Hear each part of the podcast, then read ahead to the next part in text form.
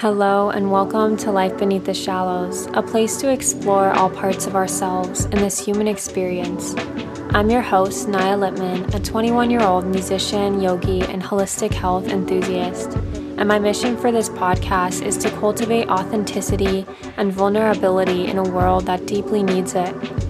I am here to create space for more realness and connection online Join me weekly as I navigate the world of health, self development, and spiritual embodiment. Now, let's get into this week's episode. Hi, guys, and welcome back to the podcast. This week we have an amazing guest. Her name is Jade Clyne. I am so honored and excited to have such a caring, talented, and close friend of mine on the podcast today. Jade Clyne is an analytics consultant working in government and Web3 industries. She is a professional model and polymath. Basically, she's an all around Renaissance gal. Her mission is to embody and integrate masculinity and femininity through various modalities, such as ecstatic dance being her specialty. Jade is a close friend of mine and I met her earlier in this year, and I feel like we've grown so close in such a short amount of time. And I'm just so grateful to have her on the podcast today and have you guys listen in on our conversation. One of the most important things that I've learned from our friendship is just how sweet and fulfilling it can feel to have such a loyal, caring, and generous friend in my life. So, without further ado, please welcome Jade Clyne to Life Beneath the Shallows. Thank you, Naia. That was such an amazing intro. So, yeah, thank you so much for having me. I'm really excited to be here. I've been listening to your podcast and really just love all of the juicy vulnerability that you show. I think it's incredible to show others that we're human and show the other sides, you know, life beneath the shallows. I think it's just an incredible podcast. So thank you. Oh, thank you. So excited. So I want to dive right in and I want to implement a new section into my podcast with guests and ask Do you have any morning routines, daily rituals that you practice? Um, and to dive a little deeper, are any of those non negotiables? And what I mean by that is like every day, this is something that you really need to do and it's important to you. Yeah. So definitely, first thing when I wake up, I like to change the words of waking up. Like I, I used to have a schedule where I would have 8 a.m. wake up time, 10 a.m. go and study 11 a.m., go do, be productive. But I learned that those words are powerful in association. So there's this really amazing podcast episode from Aubrey Marcus where he speaks with Laurel Erica, and she speaks about the power of words. And we kind of spoke about this a little bit beforehand, but she helped me identify that the words that I chose were essentially, you know, they they were associating negatives with that particular you know word so waking up i just felt like i was like cracking a whip at myself. I was like get up. Go be productive. Go do something with your life. And that just made me not want to do it. It was there was so much resistance. And so just changing the words to rising instead of waking up and learning instead of being productive. Those words that instill wonder in our lives, that help bring us back to our inner child instead of trying to be productive and make value with every second of your life. So those those shifts in the wording has really helped me rise in the morning and start my routine. So that's the beginning is changing the associations. I love that. Do you have any like affirmations real quick? Like did it it within your wording of the day, is there any specific like affirmations that you speak to yourself in the morning? So I have been as a Virgo, I definitely can get very perfectionist with my wordings and I think that I am still in this in a, the hunt of finding an affirmation that feels right for me. But I, in general, you know, have this practice where I, you know, sit down at my dining room table and I do a body scan to see like how I'm feeling and giving myself love and nourishment in the morning. So I don't have an affirmation, but I'm definitely wanting to incorporate that because it would be very powerful to do that. I like the idea of a body scan though as well, like just checking in with yourself because often we don't take the time to even ask ourselves like how am I feeling this morning? Like where's my body at? What do I need? Like we don't always wake up intuitively and do that. And so I actually like that even better because then from that place you can even um, cultivate your affirmation from that place, right? Like maybe you need a little bit of extra self love, or maybe you need some confidence or some bravery, or whatever it is, you know, that you're needing that day. I like that a lot. Absolutely. It has been an essential part of my routine. Uh, as soon as I rise in the morning, I sit down and do my body scan. I see where I'm holding tension, and then uh, you know, because it changes from from day to day. You know, we're complex beings, we're multifaceted, and there are parts that come up at different times, and we, you know, parts that need different levels of nourishment, and it can be really hard to prescribe that. We're not taught in society how to placate the different parts of us. Totally. I I very much agree with that. And I I resonate with it too because I feel like there's a lot what comes up for me when you talk about that is how like for example, I was just sick recently and I I give myself so much judgment and criticism when I'm sick and it's such a big thing in our society. I think it's like, oh no, I'm not going to be able to, you know, I had all this planned for this week and and I wasn't able to do a lot of it and and so then I made my worth less because of that, right? Because I was like, well, maybe it's my fault. I should have taken better care of my immune system or whatever. But I feel like when we are more intuitive and we allow ourselves to check in in the morning, and let's say you're not feeling well, and you allow yourself to go about your day based on that instead of this drive mentality and like push through, which we still need that energy. We still need that, like, that forceful kind of masculine energy at times.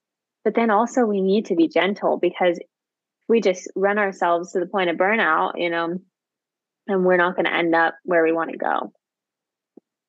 Yeah, yeah, that's so true. It's it's definitely we are taught to you know take pride in the masculinity and the masculine energy of doing accomplishing producing results. And but that's what i love about this this time this era is really about learning to integrate the feminine into the masculine and vice versa and it's so beautiful and meaningful to share that with you and everyone that i've met in the past couple years like it's just been kind of like a rocket ship of of integration and transformation that has led us to where I am, where you are, where we both are. Sharing that in union is just so beautiful. Yeah, I so agree with that. So that leads me into my next question is is I would I would love for you to share with everyone a little bit about your story.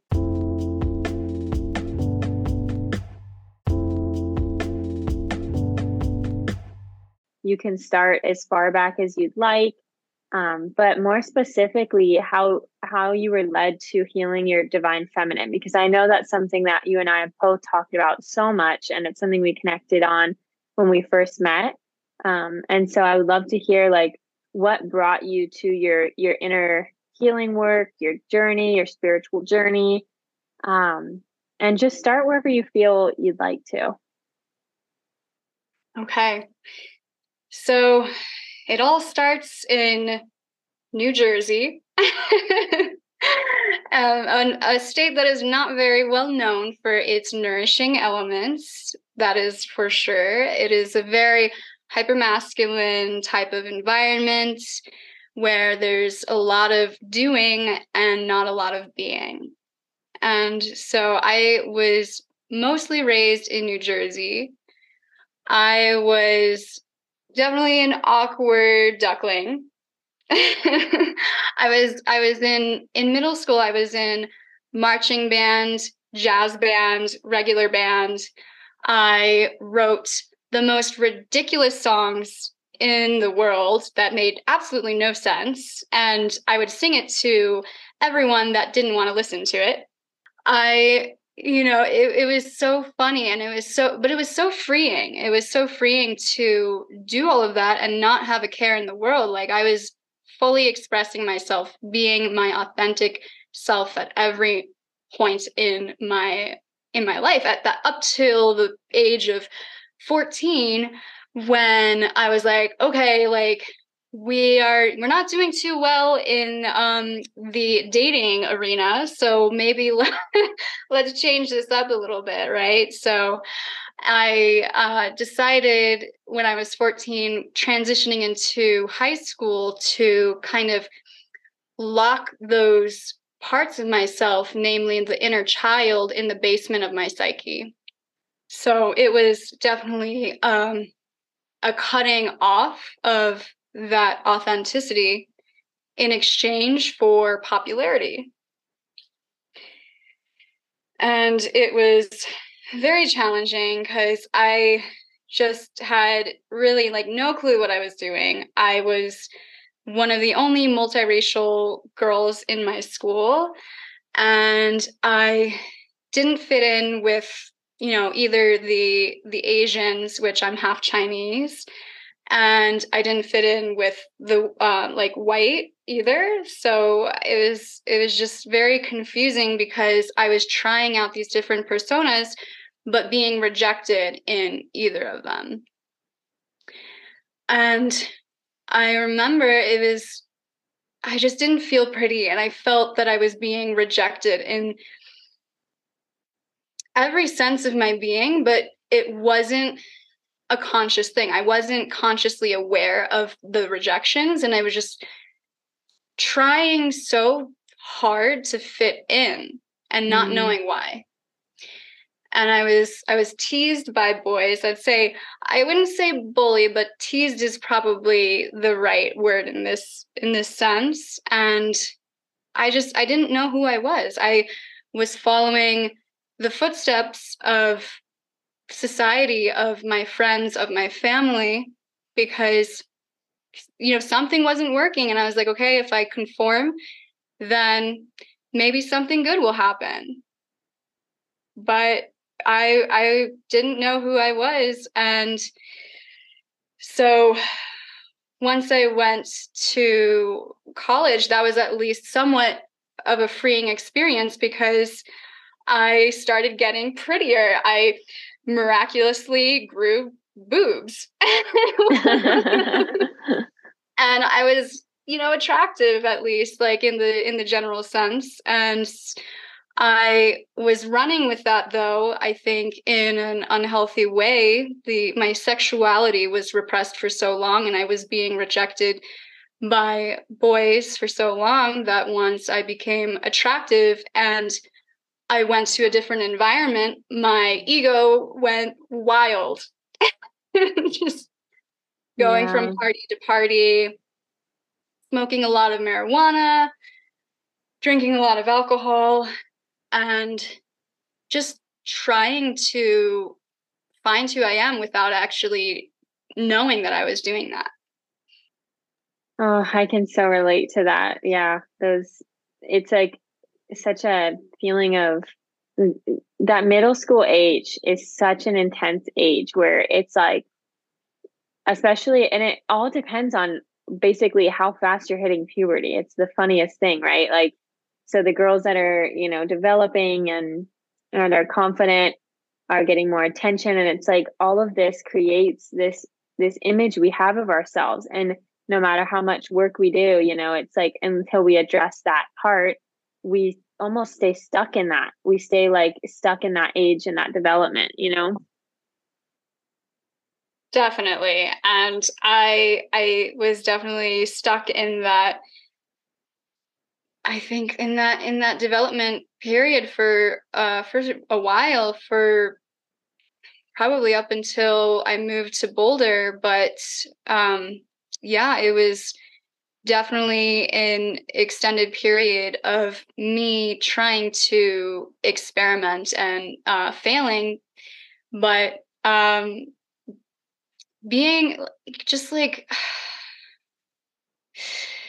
being so attached to wanting to succeed that I would whip myself for not seeing positive results. And it was very damaging to my psyche and it was very damaging to my ability to really find who I was because I was experimenting for others. I was trying to see what molds I fit into. Yeah, it's like that outward validation that we're all craving and we're taught to crave. So it's not it's not even our faults really, but it is our job to rewire it. And that's one of the hardest things that I've ever had to do and that I'm still working through is is realizing that my worth is, is does not come from other people. It does not come from what somebody writes about me, what somebody says about me, what my parents think. Like it doesn't come from anyone. It comes from me. And and the reason is because no matter what people say, if I don't believe it, where's the truth in it, right? Mm. So I totally resonate with that.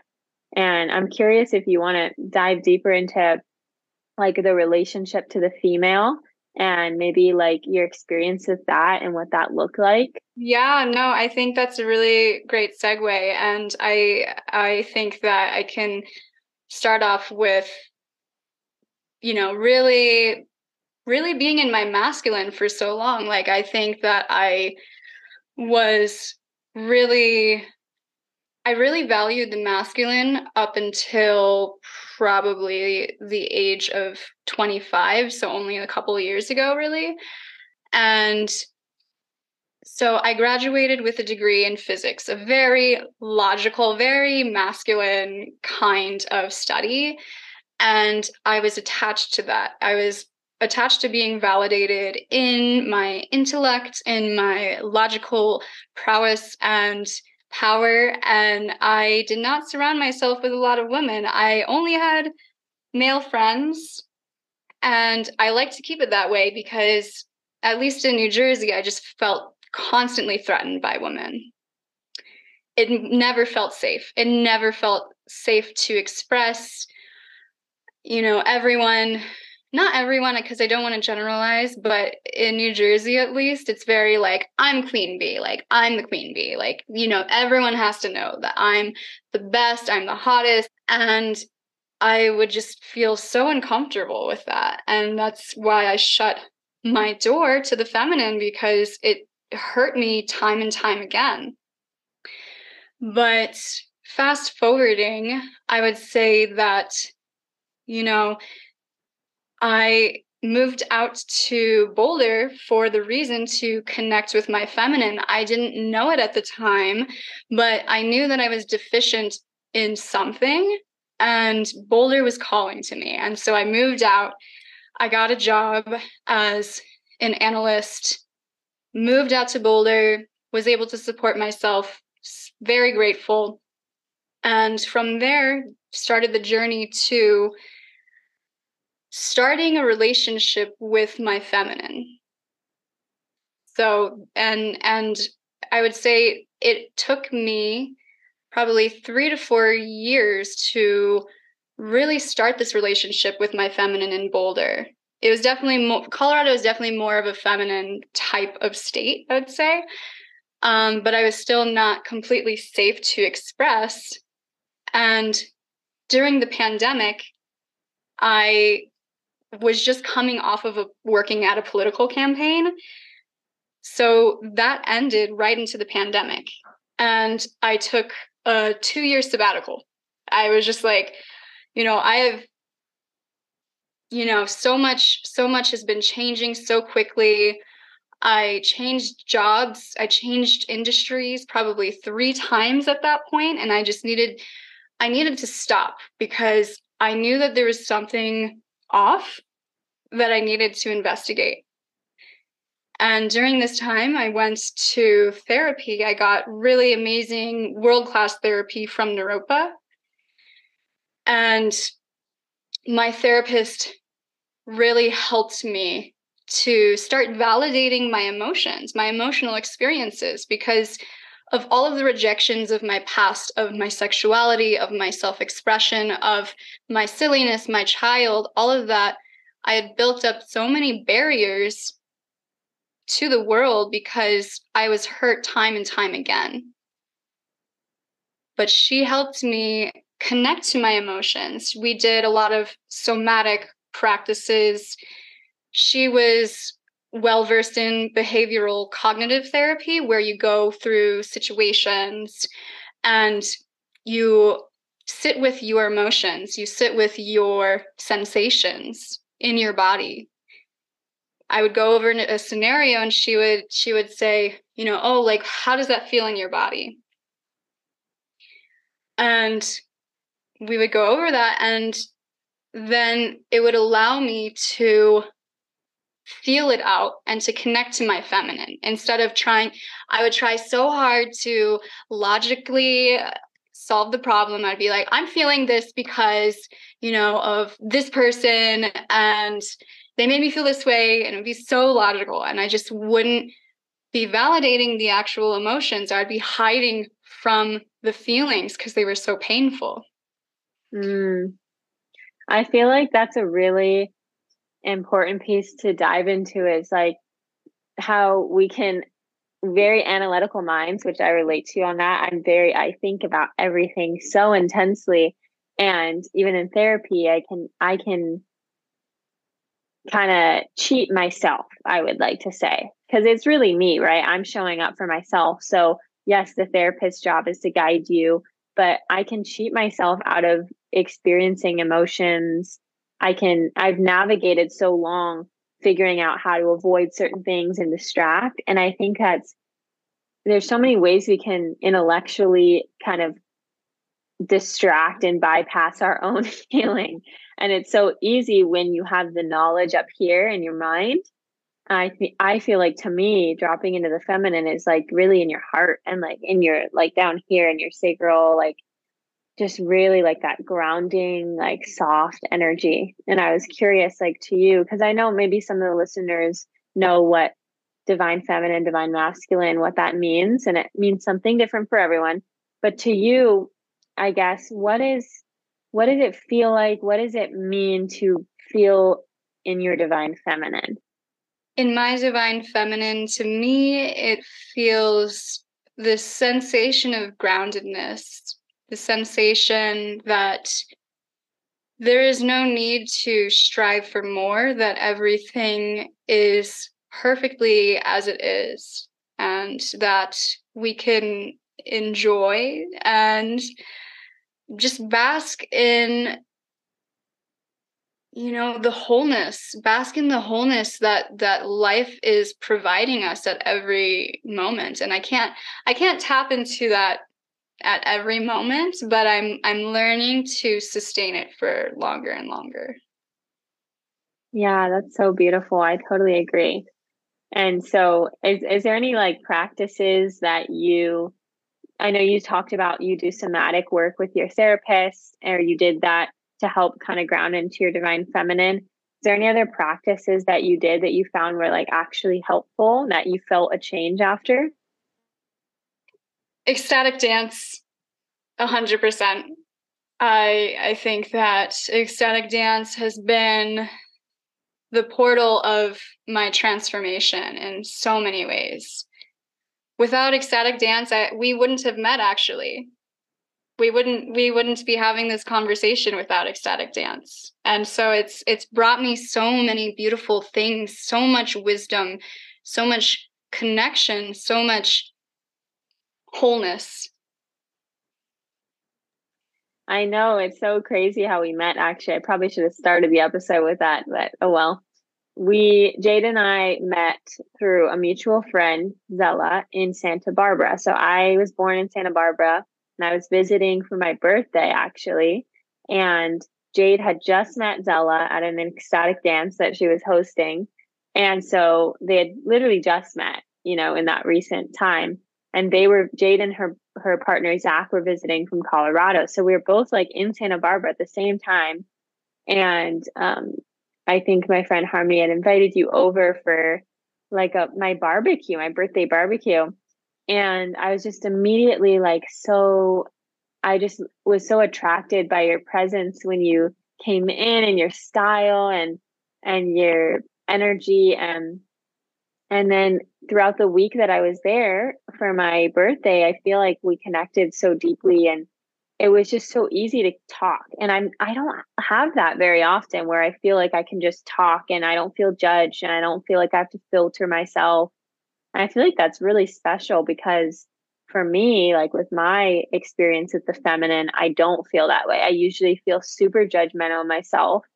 And I just think that I'm being too much or too loud or talking too much or whatever it comes up for me.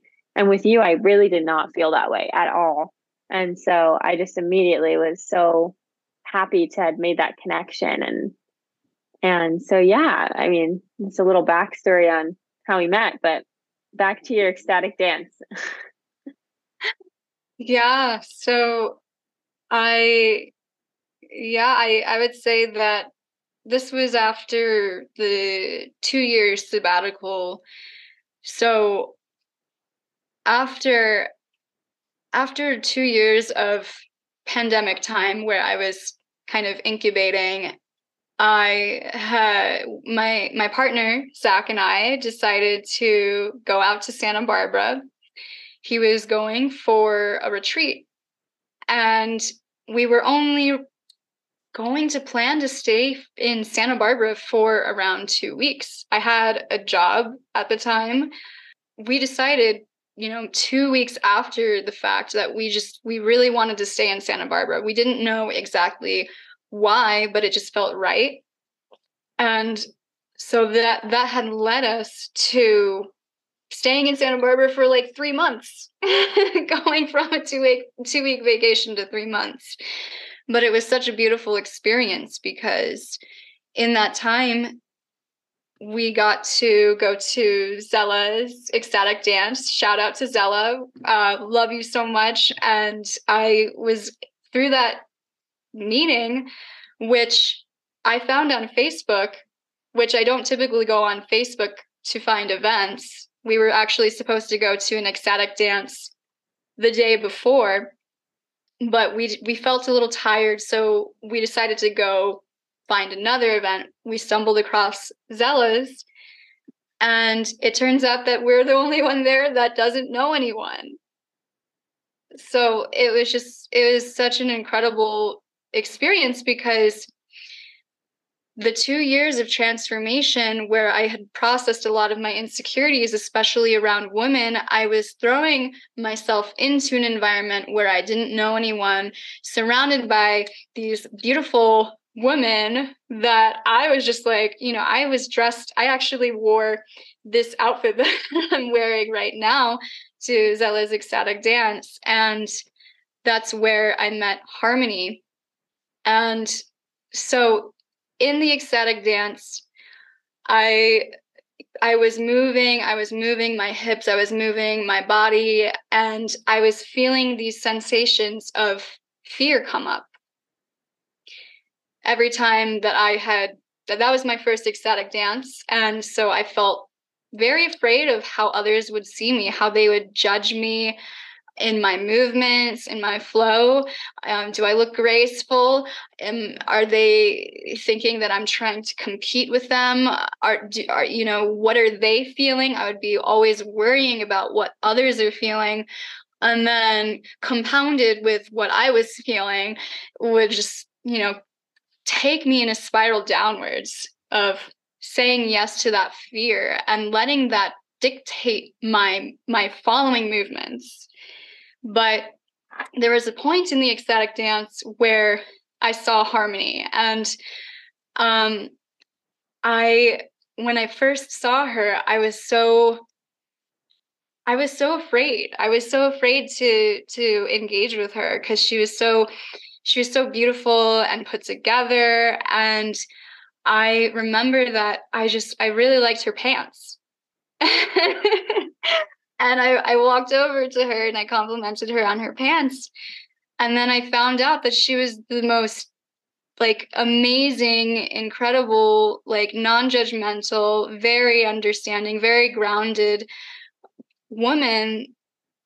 And the fears that I had in my mind prior to engaging with her were you know they were wrong. The projections that i held of her you know like oh is she you know she's so pretty like you know is she going to you know judge me? Is she going to try to you know um overcome me in my power? Am i going to do that to her? All of these all of these fears had up until that point um been ju- been dictating my decision to even go up to her. And when I finally decided that, you know, no, like I have no idea what she is thinking. I'm just going to go up to her and compliment her pants. I did. And then we became really close after that. And she invited me over, uh, Zach and I over. And then we got to meet you and Ari and Jackson and just like everyone. And so that decision that was made from not agreeing to fear when I was doing my ecstatic dance and although like the the fear was coming in me and I was just I I really just didn't want to engage with like a lot of people. Like I allowed myself to just be be in fear but not let it make decisions for me. Thank you so much for sharing that. I love to hear. I didn't actually know that that was your first ecstatic dance. And I had a similar experience. So, for anyone that's listening that doesn't know what ecstatic dance is, um, it's basically people host events at the beach. They could be a silent disco at somebody's home or wherever. And there's really amazing music that usually is more spiritually oriented, usually helps you feel more grounded.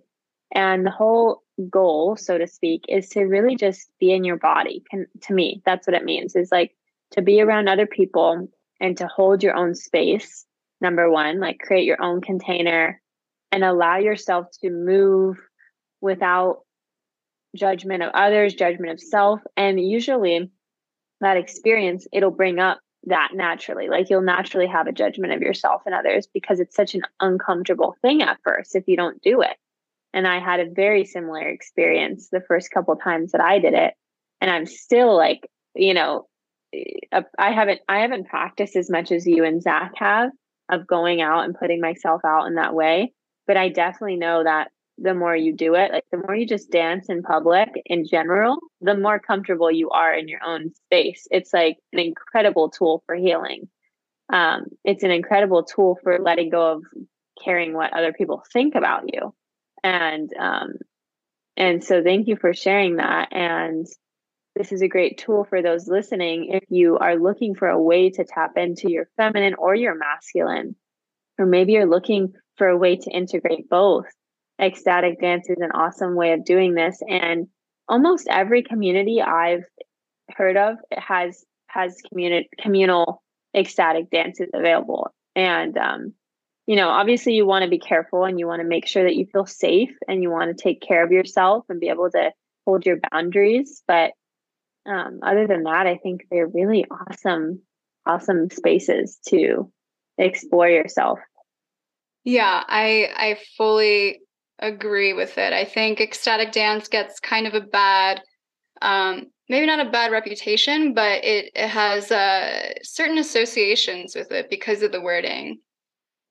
So everyone, everyone, when they hear ecstatic dance, they're like, "Oh, it's fun! It's like you're supposed to be ecstatic. You're supposed to, you know, have fun. It's a party." However, um, it, you know, it can mean whatever you want it to mean, depending on what comes up. But the reason that it's so powerful is, like you're saying, is you're in you're not in judgment of others and when you can create a safe container for yourself and others to move in whatever ways that you want, then that translates to the mind. It's like we are so conditioned in our society, like in high school dances, for example, like that's when you know our hormones are starting to like you know really like ramp up and we want to be seen we want to attract we want to look good.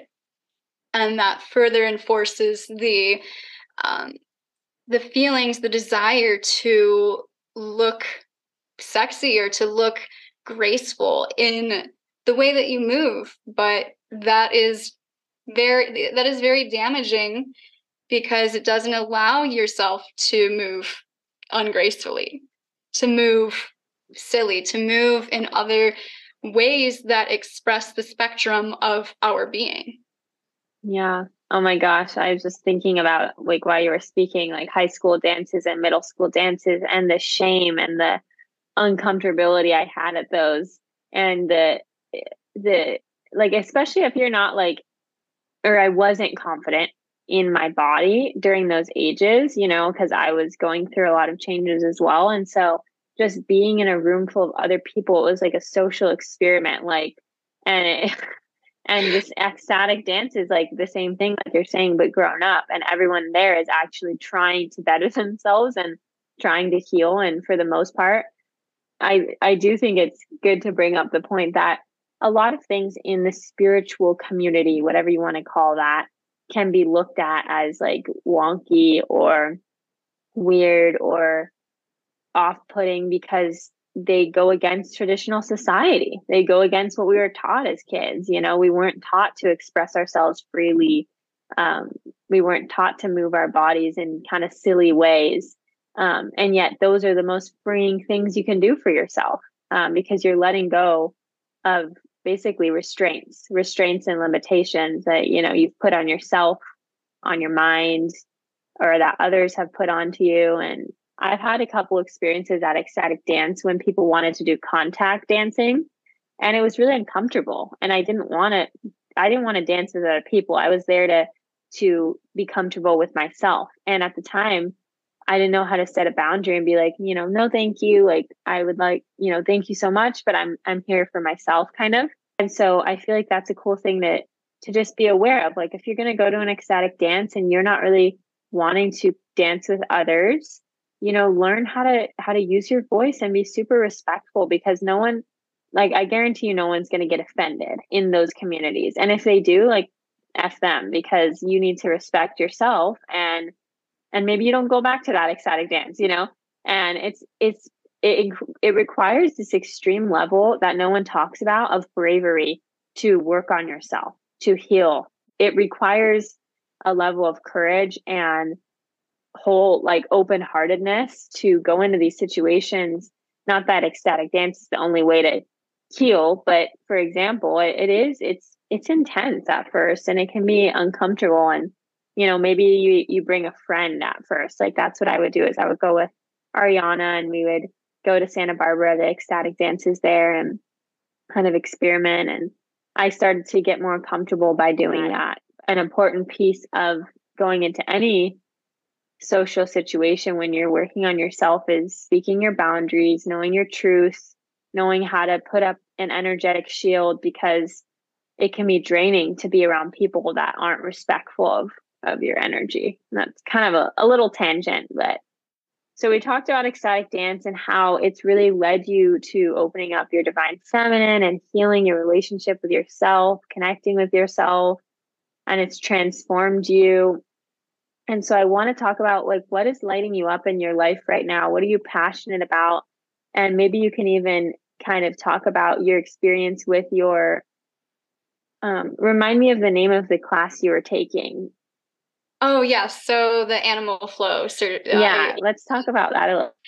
Yeah, so I would say what's lighting me up right now is allowing myself to flow more freely in my feelings and you know just accepting myself where i am in my experience and it's definitely through dance that allows me to do that. Um, and it's it's just an incredible tool for me and everyone's going to have different ways of self-expression but i would say that um, dance and movement are definitely my tools to connect with myself and to vibrate higher and um, just allow for just anything to unfold I was really inspired to get into animal flow because I went to a gym uh, called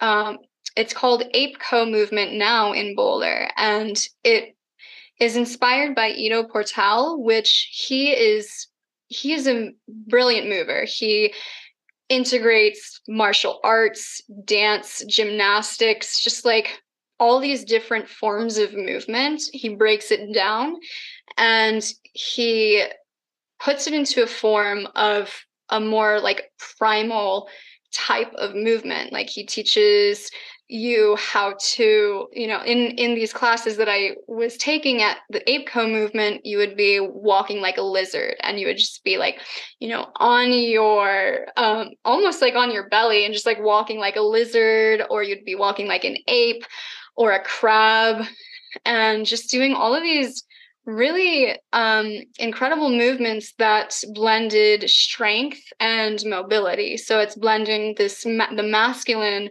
part of movement which is you know being strong but also blending the feminine which is being able to be mobile to be able to move your joints in you know all the directions that you know it's supposed to but uh, we don't get to because we're such a stagnant society. And so after my experience there, I decided to get animal flow certification because I really want to teach ecstatic dance to others and get people more primal and get, you know, get really low to the ground. I love groundwork because when you're more connected to the ground, you can feel, you can, you can at least be in my opinion, more connected with yourself. You're activating more muscle groups, you're getting in touch with your core, you're breaking up a lot of stagnant energies in your root chakra, your sacral, um, and it's coming in and out of you. It's just a very powerful, primal connection to self that brings up anything and everything so that's really one of my one of my dreams is to lead an ecstatic dance where you know we get really feral and like you know maybe i like we like braid each other's hair beforehand do like tribal braids and like do like tribal markings and just do lots of lots of groundwork where we're moving our shoulders and our hips and really unlocking um, a lot of these parts of us that don't get moved throughout the day.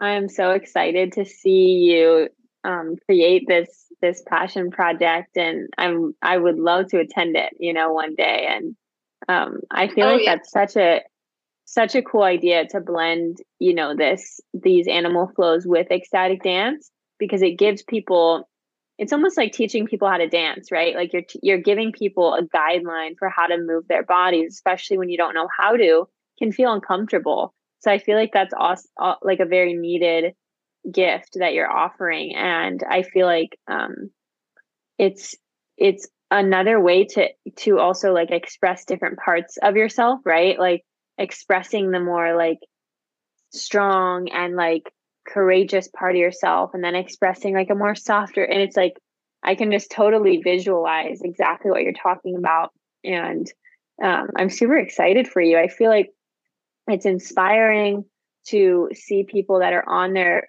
on their path of growth that are committed to healing themselves and through that you know you've now found a new passion and you you know who knows where that will lead and i really think that that is an amazing path to follow. And um, it's awesome to see what kind of things come come from our own our own healing work you know? And those are the things i think that will lead you to a more meaningful life because you know firsthand what it feels like to not feel comfortable in those situations. And you know what it feels like to maybe not know how to move your body in a way that feels good. And so you can now help others to express. And i i just think that's so amazing yeah it's it's really a blessing to be able to move and we're learning more about how the mind and body are interconnected and how we store emotions in our body in what is known as the connective tissues, our fascia. We're, we're learning more, and science is uncovering how this is happening and how it is interconnected with our nervous system,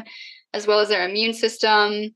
And endocrine system is just connected to everything. And when we're so stagnant as you know throughout throughout the day and we experience emotions if we don't move it out of our system, if we don't move, if we don't breathe, if we're not mindful of it, then it will suppress.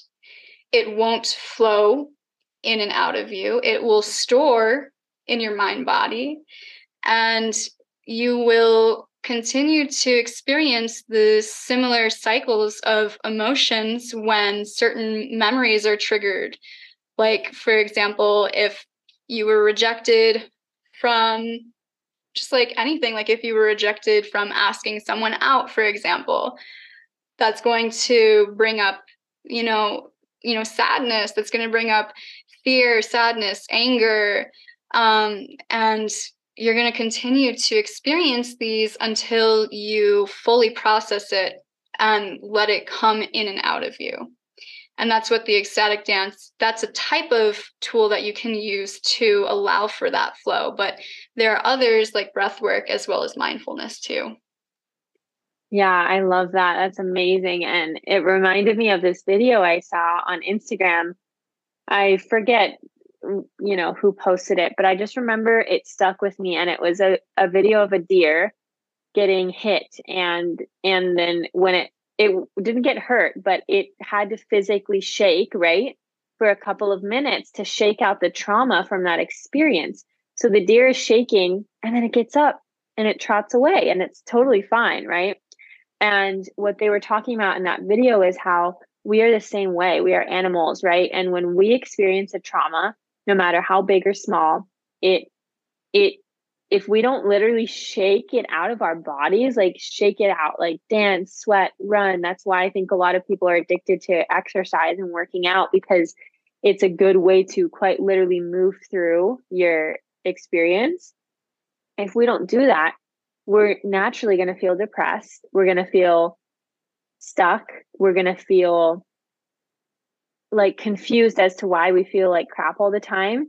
And it's because there's this backed up emotional kind of vomit we need to get rid of, so to speak, you know, and it's not pleasant. It's not pretty. It's something that we need to be aware of, though, I think, is like the power of like shaking and tribal shaking. And I remember I, I, to be honest, I don't practice this as much as I want to, but it's something that just reminded me that I want to do that more because when you like if you've had it an experience like let's say you got in a car accident or you know a physical traumatic experience and and you do some ecstatic dance or some healing and some shaking like i guarantee you the the healing time will decrease you know? And i just think it's so crazy how we have all these tools that are just i mean now they're becoming more mainstream but for so long they weren't really talked about. They were shamed. Um, they were made to look weird or uncomfortable. And really these are like the, the tools that will unlock our greatest potential and our freedom to let go of that because we don't need to hold on to all that stuff. You know it's not we're not experiencing it anymore. And yet because we don't let it go we consistently are re-experiencing our traumas on a day-to-day basis. And that's such a such a crazy thing to think about and it's just it's just good to be aware of you know maybe maybe try when you're alone to just shake out your body and see what that feels like and do it till you feel something good because it doesn't feel great at first i can tell you it feels a little awkward feels a little uncomfortable you know your inner critic will come up but once you get past that point it's like you get this rush of like endorphins and you feel like high almost. Mm, yeah Yeah, that's it's it's so true.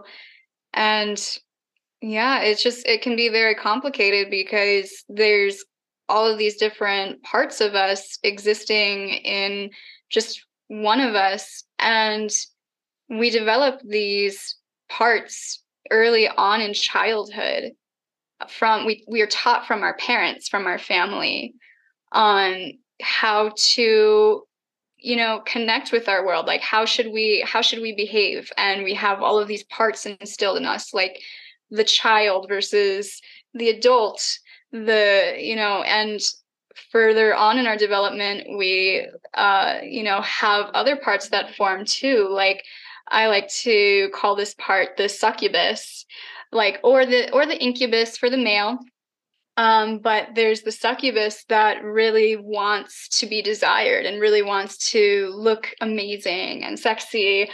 And maybe she doesn't do it in the healthiest of ways. And you know she wants to go out and get validated. And that can lead to you know sexual traumas that she represses because she's not comfortable telling others about those experiences and constantly going in cycles of um, triggering those sexual traumas you know doing one night stands with not the best of characters and then spiraling into depression and you know re re-upping the cycle continuing to to traumatize. I feel like as you were saying that i got like a download that you know that's such i feel like that's such an important part of the work you are doing and you will do is working with women specifically and healing that that specific you know area because that in itself is so needed. You know i don't know specific statistics but i can probably guess that if there was three of us in a room you know two out of three of us have experienced some sort of you know sexual trauma. And it's sad it's sad but we're working towards a society where women are becoming more empowered and being able to say no being able to speak their truth there's so much beauty and light in the world that i want to you know, also mention. And so I'm excited to see the work that you do with that. And I'm I'm proud of you for taking that step because it's not it's not something everyone wants to do. And and we need people like that who want to help and and who have actually been there because i think that's an important aspect it's like if you've been there you know how to take someone and pull them out of there and help them to kind of have that reclamation of self so i'm super excited to see that process. I wanted to end the podcast with some rapid fire questions, quick little answers, but just coming from the heart. The first question is What is one thing that if you were 21, you would tell your 21 year old self? I would tell her that I am so proud of her and that I love her so much. She is just incredible as she is and she doesn't need to get validation from others she can get the validation through herself mm, yeah i think that's so important thank you for that everyone practices meditation differently. I'm curious how you practice being present and mindful. I know ecstatic dance is one thing. Is there any other ways that you practice meditation? Yeah, so I like to listen to solfeggio frequencies. I think that is, I think music for me in particular is very helpful for me to go into an emotion that is coming up. Like, I love listening to Tool if I'm feeling fear. I love to listen to blues if I'm feeling sad. Um, but also solfeggio frequencies for tapping into the different chakras, like the throat chakra. I'm really working through and speaking my truth and feeling confident in that. Mm, I love that. I, as a person who is super passionate about sound healing as well, I totally agree. And I, I feel like um, like even if i'm having insomnia or anxiety like my go-to has always been to look up something on youtube some some sort of healing frequency or meditation any any binaural beats any frequencies that kind of ease the mind ease the tension the mind i love that the next is Do you have any favorite podcasts or books right now? Yes. So I would definitely say uh, some of my favorite podcasts, Almost 30. I love that podcast. It uh, is such a such a divine, um, such a diverse and divine set of um, speakers, and I just I just love the range of just all of it. And aubrey marcus too i really love um, you know the more like spiritual health oriented um, wholeness holistic health types of podcasts. So almost 30 and definitely the aubrey marcus podcast. Awesome. I, I haven't listened to almost 30 that much. I've listened to maybe one or two episodes but i do like it. And and the aubrey marcus podcast i didn't even listen to until I met you and Zach. I didn't know who he was. So that's also such a fun connection. There's so many little synchronicities in our friendships, and I just so love it. It's so magical. Yeah, totally. totally. When you're having, let's say, quote unquote, a bad day, what do you do to try to help yourself get out of a funk? What I do is I um I I stop everything that I'm doing. I I if I'm having a funky day, I just I stop trying to be productive. I stop trying to be what I'm not. And I'm tr- I try to step into that funkiness, that funkiness frequency and just, you know, go take a nap or go take a bath or listen to music. I I just try to step into my feminine is what I try to do. Mm, I love that. I feel like so often when I'm in a funk, I'm like, how can I get out of this? How can I get out of this? Right. But I actually do like that piece of leaning into it, right? Leaning into what feels uncomfortable because oftentimes the more we lean into it, the more it dissipates and the more it, it reminds me of that movie. What is it called? Um, with the the different feelings like sad, happy, joy. Do you know what I'm talking about? I think it's I an know. animated movie. I I don't think I've seen it. I don't think I've it's seen it. It's such a good movie. Oh my gosh, I'm gonna have to figure this out. Anyone who's listening probably knows the the title. It's a movie that's animated, and each feeling has like a character to it. When you talk to it as if it's its own presence, right? Like if you talk to your emotion or your feeling as if it's an actual entity, an actual part of yourself, like the internal family systems work too oftentimes all it needs is a little attention and a little compassion and then it it'll ease up you know when we're feeling that anxiety or that stress. So that's a tool that i've been kind of diving into lately as well.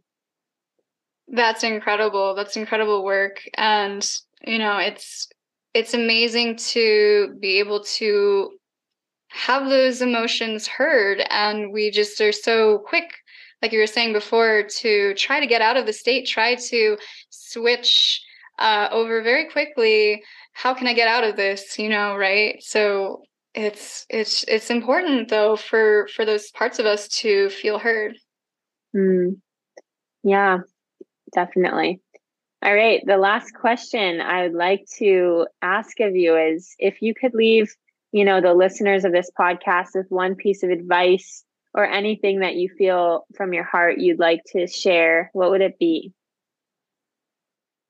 I would say don't take life so seriously.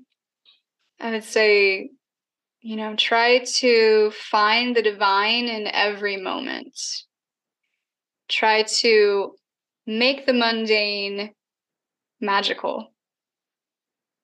Mm, thank you so much, Jade. It's been so awesome having this conversation with you. And I know that the listeners will just love this. How can people get a hold of you and, and stay in touch with your your transformation, your growth, especially with this new project you're working on? How can people reach you? Yeah, so I would say definitely through Instagram uh, at Jade Clyne. And uh, that's how, that's the way that most people can reach me. I am definitely setting up going to be setting up websites for some of my other endeavors. So definitely going to be staying tuned for that. But I also just wanted to add that I had written some poems that I was hoping to maybe um, recite um, on the podcast with you because oh my gosh, yes, I would love that.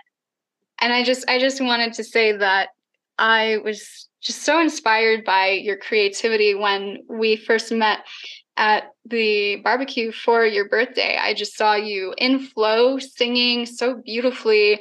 And I still want to hear that song that you were playing because it was so beautiful and it made me cry.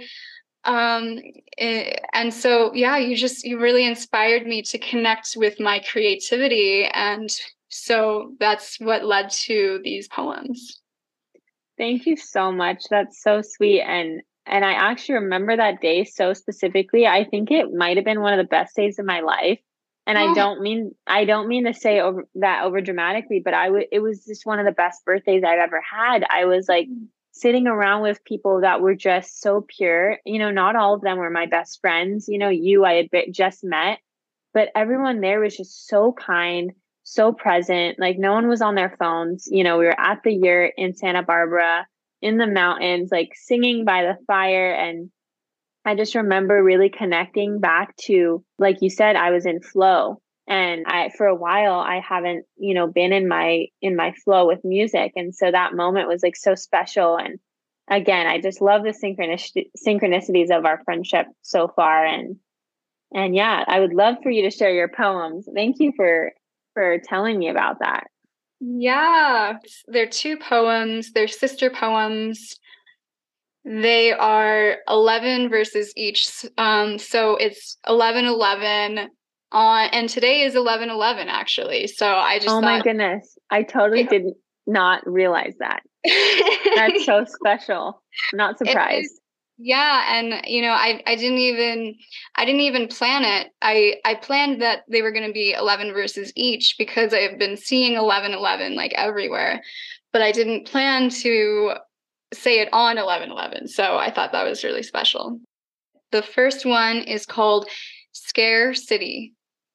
Restless mind silently judging unceasingly secreting fear Fragmented soul, no one can know. Defeat is near. I'm losing control. Hurry up. Don't waste time. Revere higher self, for she is wise. Imbibe her lies of low vibe despise. Deny the divine truth of life, that every stitch in time is sublime. Every sensation is of the grand design. Slowly unwinding, finding I. Mm, that's so beautiful. I love that. What a lyricist. That was beautiful.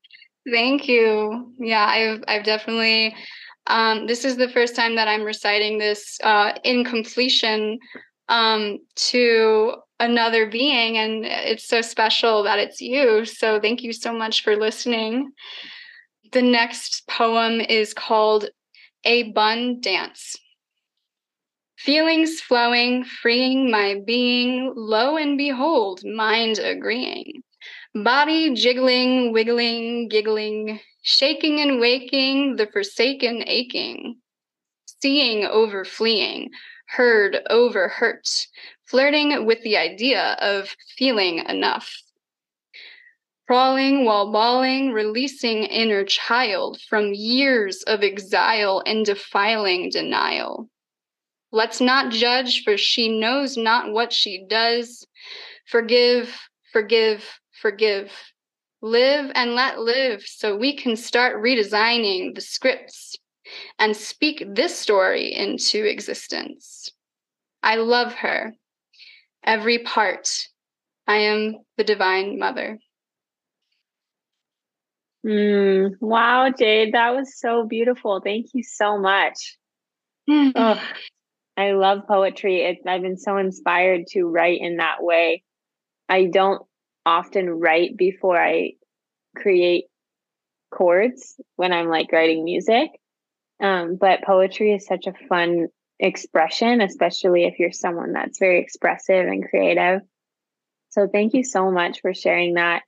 Thank you for coming on the podcast. I have had such an amazing time Mm, well, thank you so much for having me, sister. I love you so much, and I really enjoyed our conversation today. For those listening, I'll leave all of Jade's info in the show notes and stay tuned for all of her creations.